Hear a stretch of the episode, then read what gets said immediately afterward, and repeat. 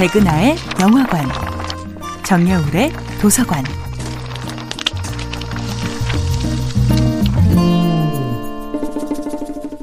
안녕하세요. 여러분과 아름답고 풍요로운 책 이야기를 나누고 있는 작가 정여울입니다. 이번 주에 만나보고 있는 작품은 셰익스피어의 햄릿입니다. 레어티즈는 햄릿의 진심 어린 용서를 겉으로만 받아준 채 결투에 임합니다.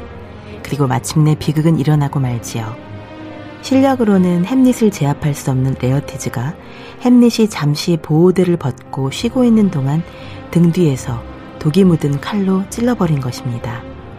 숙부는 독이 든 칼의 계획마저 실패했을 때를 대비해 독주까지 준비해 두었지만 이를 전혀 알리 없는 햄릿의 어머니 거트루드는 그 잔에 든 술을 마셔버리고 맙니다. 결국 자신이 독을 바른 칼이 햄릿의 칼과 바뀌는 바람에 햄릿의 칼에 찔린 레어티즈 또한 죽음을 맞게 됩니다. 자신을 죽이려는 왕의 음모를 알게 된 햄릿은 클로디어스에게 마침내 칼을 겨눕니다. 이제 모든 주인공들이 죽음을 맞게 되는 초유의 사태가 일어납니다.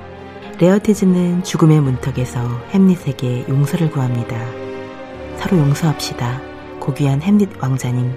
저와 부친의 죽음은 당신의 죄가 아니며 당신이 죽는 것도 제 죄가 아니도록 레어티즈는 마지막 순간 용서를 통해 자신과 햄릿을 함께 구합니다.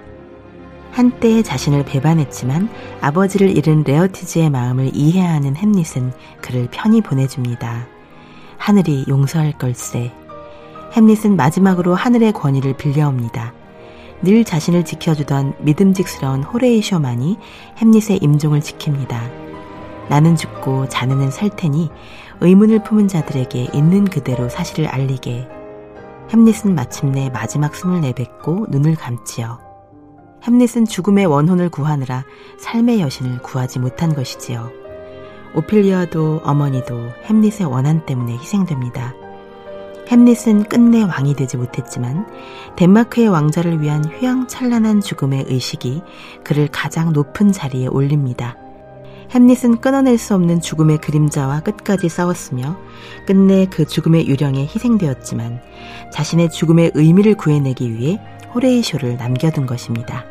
호레이쇼는 죽은 자들의 억울한 이야기를 살아남은 자들에게 대신 전해주는 영혼의 메신저이며 이야기꾼의 현신이며 복수의 무한 반복을 끊어내고 삶의 진실을 밝힐 수 있는 사람, 작가의 다른 이름 아닐까요? 정야울의 도서관이었습니다.